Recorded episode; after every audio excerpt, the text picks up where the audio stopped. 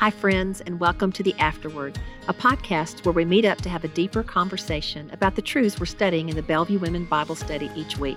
I'm your host, Donna Gaines, and I'm here with my co host, Dana Street, and a very special guest, Carol Ward. Well, we've just finished lesson three of the beginning, his story in Genesis 1 through 11, and we spent this morning in Genesis 2, where God reveals the first garden, the first law, and the first marriage all parts of His sovereign plan for our good and His glory. In this passage, we learn about our God designed role as women, but more importantly, we get a greater glimpse into the character of our Creator God. You're listening to The Afterword. Well, Carol, welcome. We are so delighted to have you. And I think it's really fun that we get to talk to you today after studying what it means to be female and to image God because you are imaging Him mm. in a world that doesn't know about God and needs to mm. hear. So thank you. Thank you too. It's an honor to be here. Well, we are delighted. And for those of you that are listening, Carol was here with us for Bible study. We got to interview her and hear her story with the women at lunch. And we want to go a little deeper into your story, Carol. And I would love for the women just to hear a little bit about your personal walk with Christ how you lean on him and depend on him. You are a word saturated woman. Mm. And I know from just the, the blessing of being around you just a little bit, mm. the word flows out of you very easily. When you pray, you pray the word of God. Mm. So, would you share with the listeners a little bit about your personal walk with Christ? Yes, thank you. When I grew up in a home as a child with parents that lived the word, didn't just talk it, their sermons were on their knees those were the greatest sermons I've ever heard. And they made an impression on me and molded the choices I've made today. But I don't remember a day in my life not being in love with Jesus. And mm. that's just a privilege as a child. Mm. So even at 12, I remember saying, Lord, you've done what you've done for me and it cost you your life. What do I have to give you? just this life. And I began crying out as a 12 year old child, Will you use me? Wherever you need to use me, I want to go tell people that have never heard who you are and what you mean to me. I had such a hunger as a child. I'm sure it's from praying parents. This is the power mm. of prayer and praying grandparents to know him personally and intimately. And I'd sit down at the ocean I'd get on my horse up in the jungles and ride and plant myself on the top of a mango tree or in the middle of the jungle. And I'd spend three or four or five hours with the Lord. My mom never worried about where mm. I was. I always took a notebook and Jesus talked to me. Mm. And he talked to me as real as you're talking to me right now. And I think sometimes we take that as an exception rather than the rule. But he says in John 10, he's mm. our shepherd and he wants to talk to us every day. And when I see children in Africa hear God daily in dreams and visions, and He comes to them, somebody said, Why do the children here hear Him like this? I thought, Well, I did growing up in the bush. I think it's because we don't have sensory overload. Right. We've learned to listen and we can be still. And so I would take walks with Jesus. I would just close my eyes and he would just come to me and, and say, honey, let's go for a walk. And he taught me lessons of life. And years later, when I got to Africa, and I thought, there is no instruction manual for what I am doing. Mm-hmm.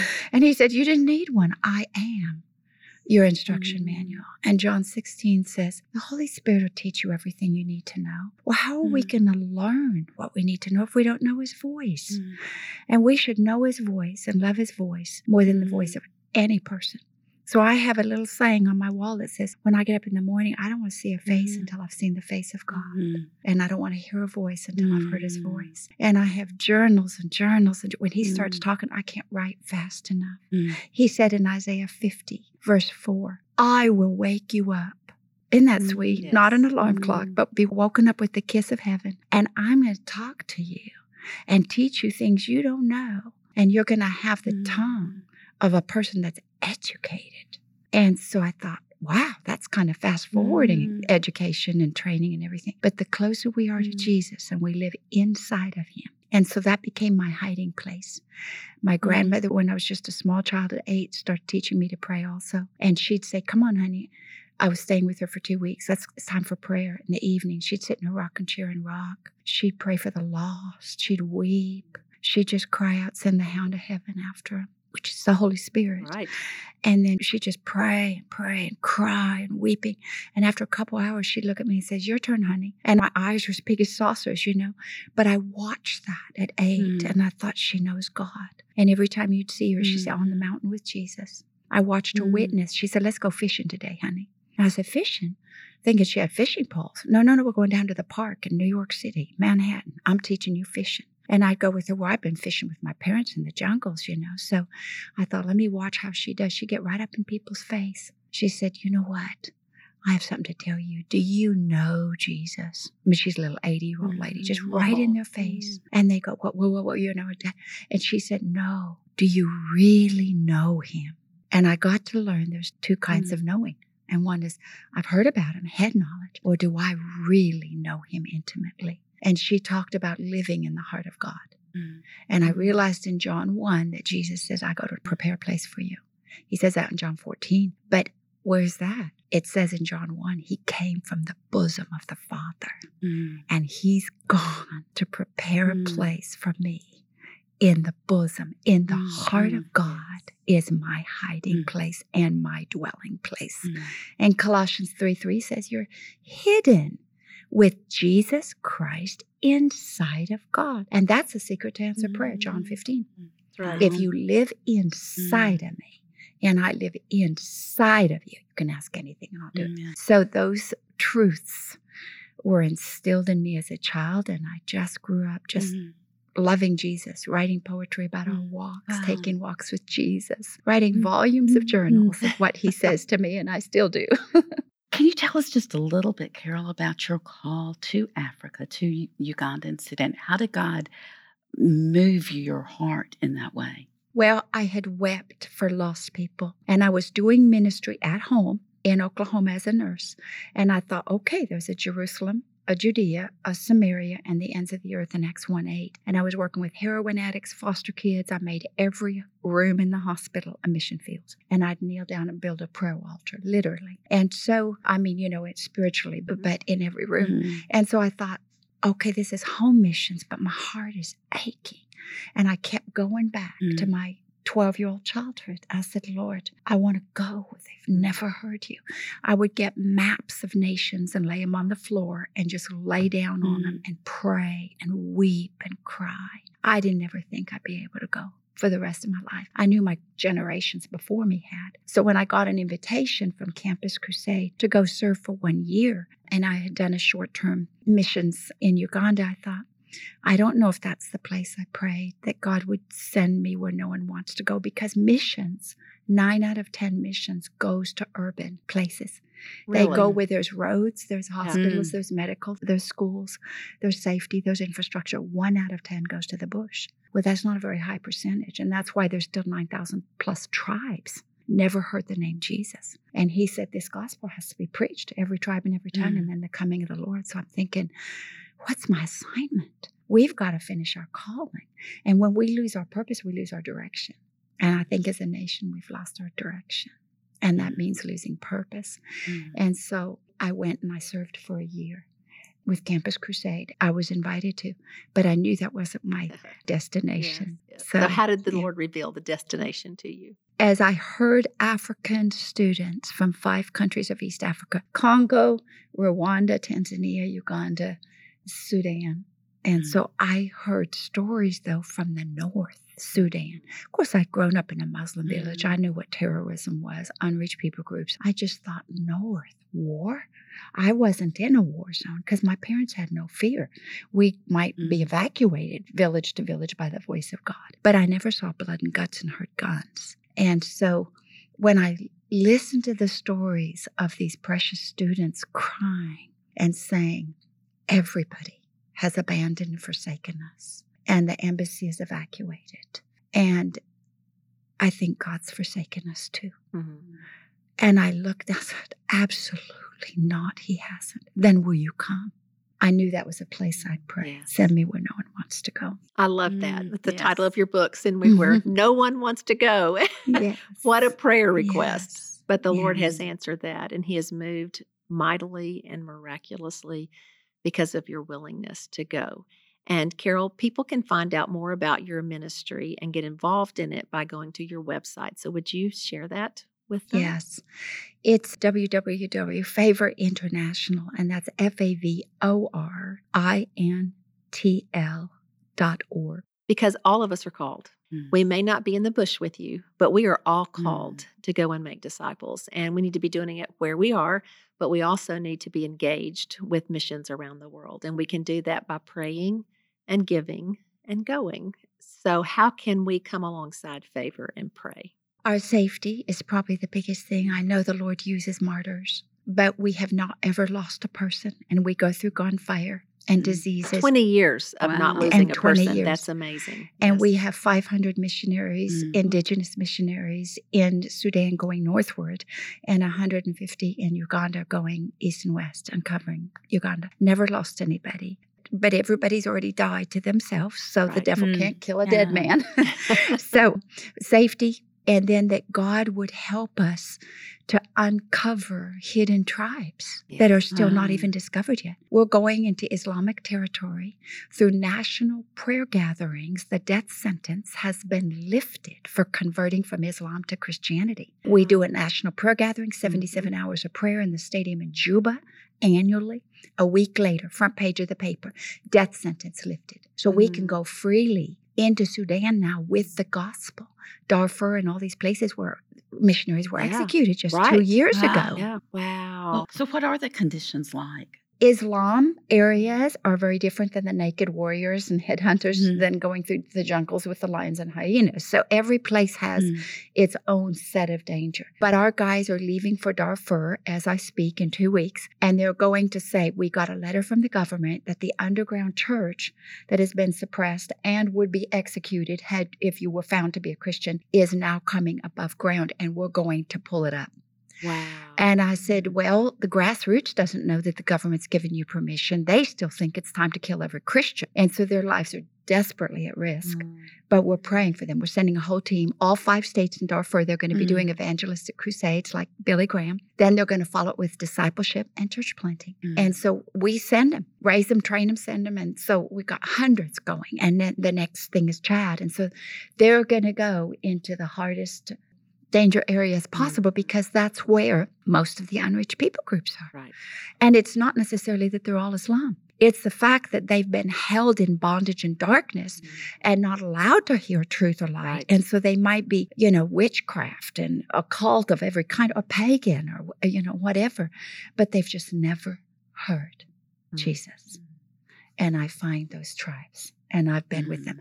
And you you're teaching on Genesis, Donna. And this is the exciting things. When you go into an unreached people group, you can't start in John 3.16. Right. They don't know who Jesus is. Yeah. But Romans 1 says everybody can look at creation That's right. Mm. and can believe there is a God. So when we go to these head hunting naked warriors, you got about three minutes to talk, and you Mm. may be dinner. Many of them are cannibals. Wow. And so we start with Genesis. The Creator had a son, Mhm. and his son loved you more than his own life and shed his Mm. blood. So you don't have to shed your blood. Now, he wants to make an exchange his Mm. life for yours. How many of you want the son of the Creator? Mm. I mean, that's the Yes. gospel, It is. the way they Mm. understand it through interpreters. Sure. And their hands shoot up in the air. And one little chief up there, he heard for the first time, and we're getting them the audio Bibles and other things and going in with discipleship. But he came down and found us at our office in Juba. He said, We need more of those stories. Give us more stories of the Creator and His Son. And he said, For the first time in our lives as a tribe, he goes like this, opens his eyes. He said, We've seen the light. Wow. Mm. Does like that. You sit there and cry. Sure. It is Isaiah 9. Those who sit in darkness have seen That's right. light. Right. Yeah. Right. Well, you have been Mm. faithful to do that, to take the light into the darkest, some of the Mm. darkest places on the planet. And you've seen wars cease and God move miraculously and open doors for ministry and give you opportunities to do like the prayer meetings and the things that they tell you you can't do. And you Yes. guys just pray and God Yes. opens doors. Yes. So that's a challenge to all of us, Carol, because I think, Mhm. especially in the United States, we can become very complacent in our Mm. Christianity. And you know, things are getting more difficult here, but we're not persecuted. Our lives are not at risk like your life is when you're in Africa. So, what would you say to encourage women who are listening to get engaged? Well, with missions over there, pray and help us send missionaries and the needs immense. And then all the street kids that are getting saved, God's turning mercenaries and murderers into missionaries as fast as they're getting saved. Mm. So we're baptized 100 a month. And so ways to give, obviously, and ways to pray. And the need is immense. The more that comes in, the more missionaries we can send. And we can only send what God provides. But we always say we'll go to hell and back and pull them out of the flames if you'll hold the ropes. so we need a lot of people holding the ropes, you That's know. Right. And the harvest is ready. Every person can be involved. And the thing about it is, it's not just about a nation. You're not just giving to a nation or a country. Jesus said, Ask me for nations. But I challenge people and I say, What are you going to lay at mm. Jesus' feet when you see him? What are you going to lay mm. there? You've had your whole life mm. to give an account of the talent he trusted you with, which is the time span and the gifts and abilities or finances, resources, whatever. What are you going to lay? Only two things are eternal, and that's the word of God and the souls of men. You can't come up there and say, bring your pretty house or bring your, you mm-hmm. know, this or that. It's going to be the souls of men and the word of God. That's our measurement. And that's for eternity. Our life's only a dot. What we see is temporal. Second Corinthians mm. 4 17 says, but what we don't see is eternal. And that's the rewards of eternity. Mm. and right. who wouldn't want to do that? Mm. Because the Lamb is worthy of the reward of his mm. suffering. If we see the cross and what he paid for, it's kind of like, I'm so in love with you, Jesus. Why wouldn't I want you to have the biggest bride you could possibly have? And he said mm. in Romans 9, I'm going to call him my bride, even the Muslim nations that don't yet know that they're my beloved. So he's already calling them that. I had a vision of him dancing at a wedding ceremony, and it was his, and he was in a white tux, but he was dancing with a lady in a black burqa. Oh. And he said, I'm going to dance with them. Mm-hmm. And he said, While you pray and tell them the angel's going to put on a white wedding gown.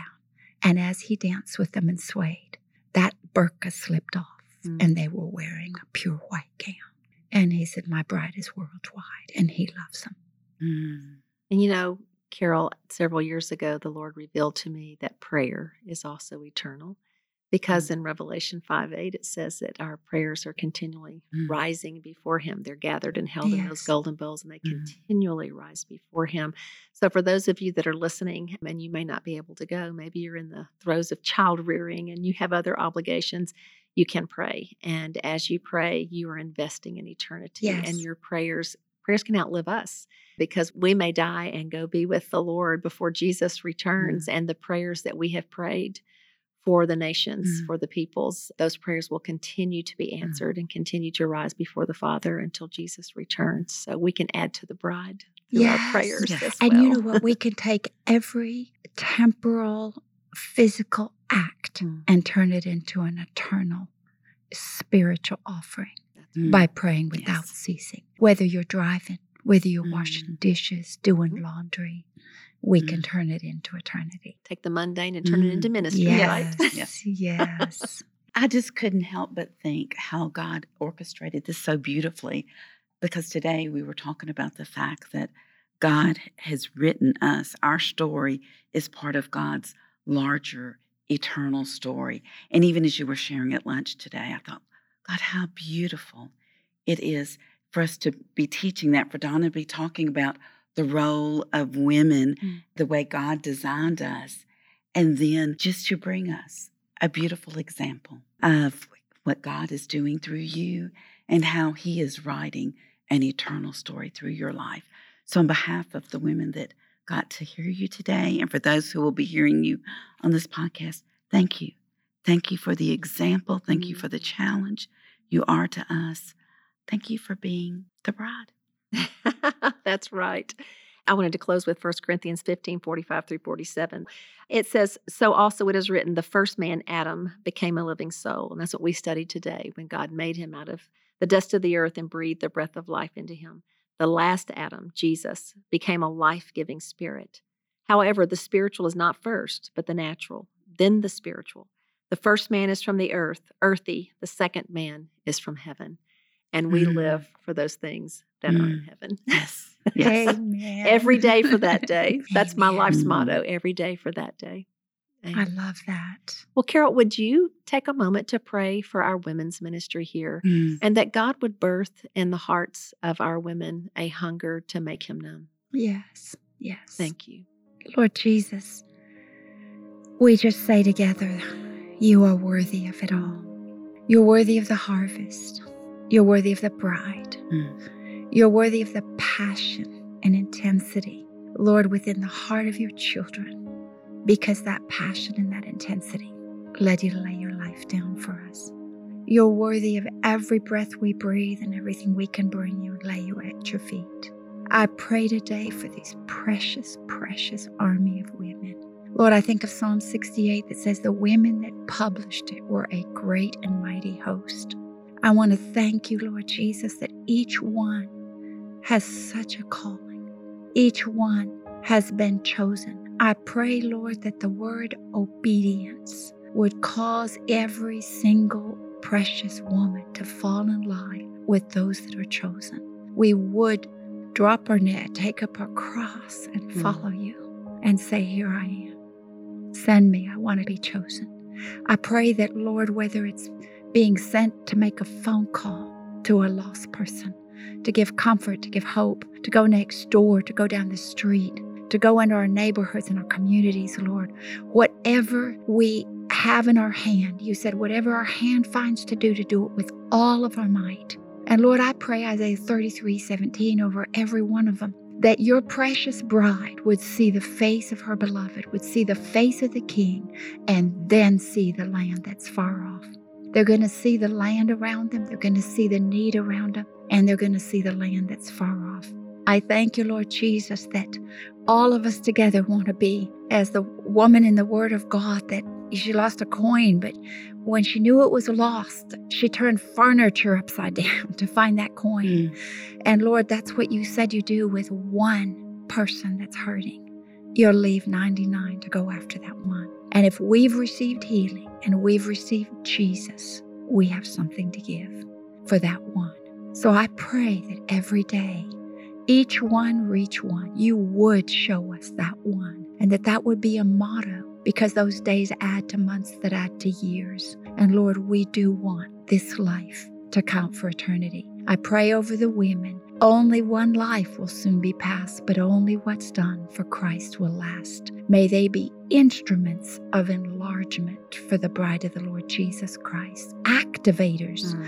of revival, and become contagious with their faith. May there be just like an epidemic of salvation and soul winning that we'll see a revival in this nation and in nations as we keep praying and sowing as we have never seen before. Let your blessings rest upon them. I thank you, Lord, for Dana. I thank you, Father, so much for Donna. I thank you for the leaders of these precious women. And I thank you for the call of God on their lives that was there before they were even born. And I thank you for the fulfillment of that calling, that you will make them fruitful in the kingdom of God, fulfilled and fruitful in every way.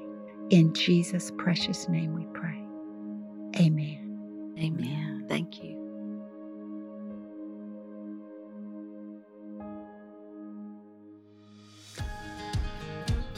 The Afterword podcast is a production of Bellevue Women and Bellevue Baptist Church in Memphis, Tennessee. For more Bible studies and other resources, visit bellevue.org/women.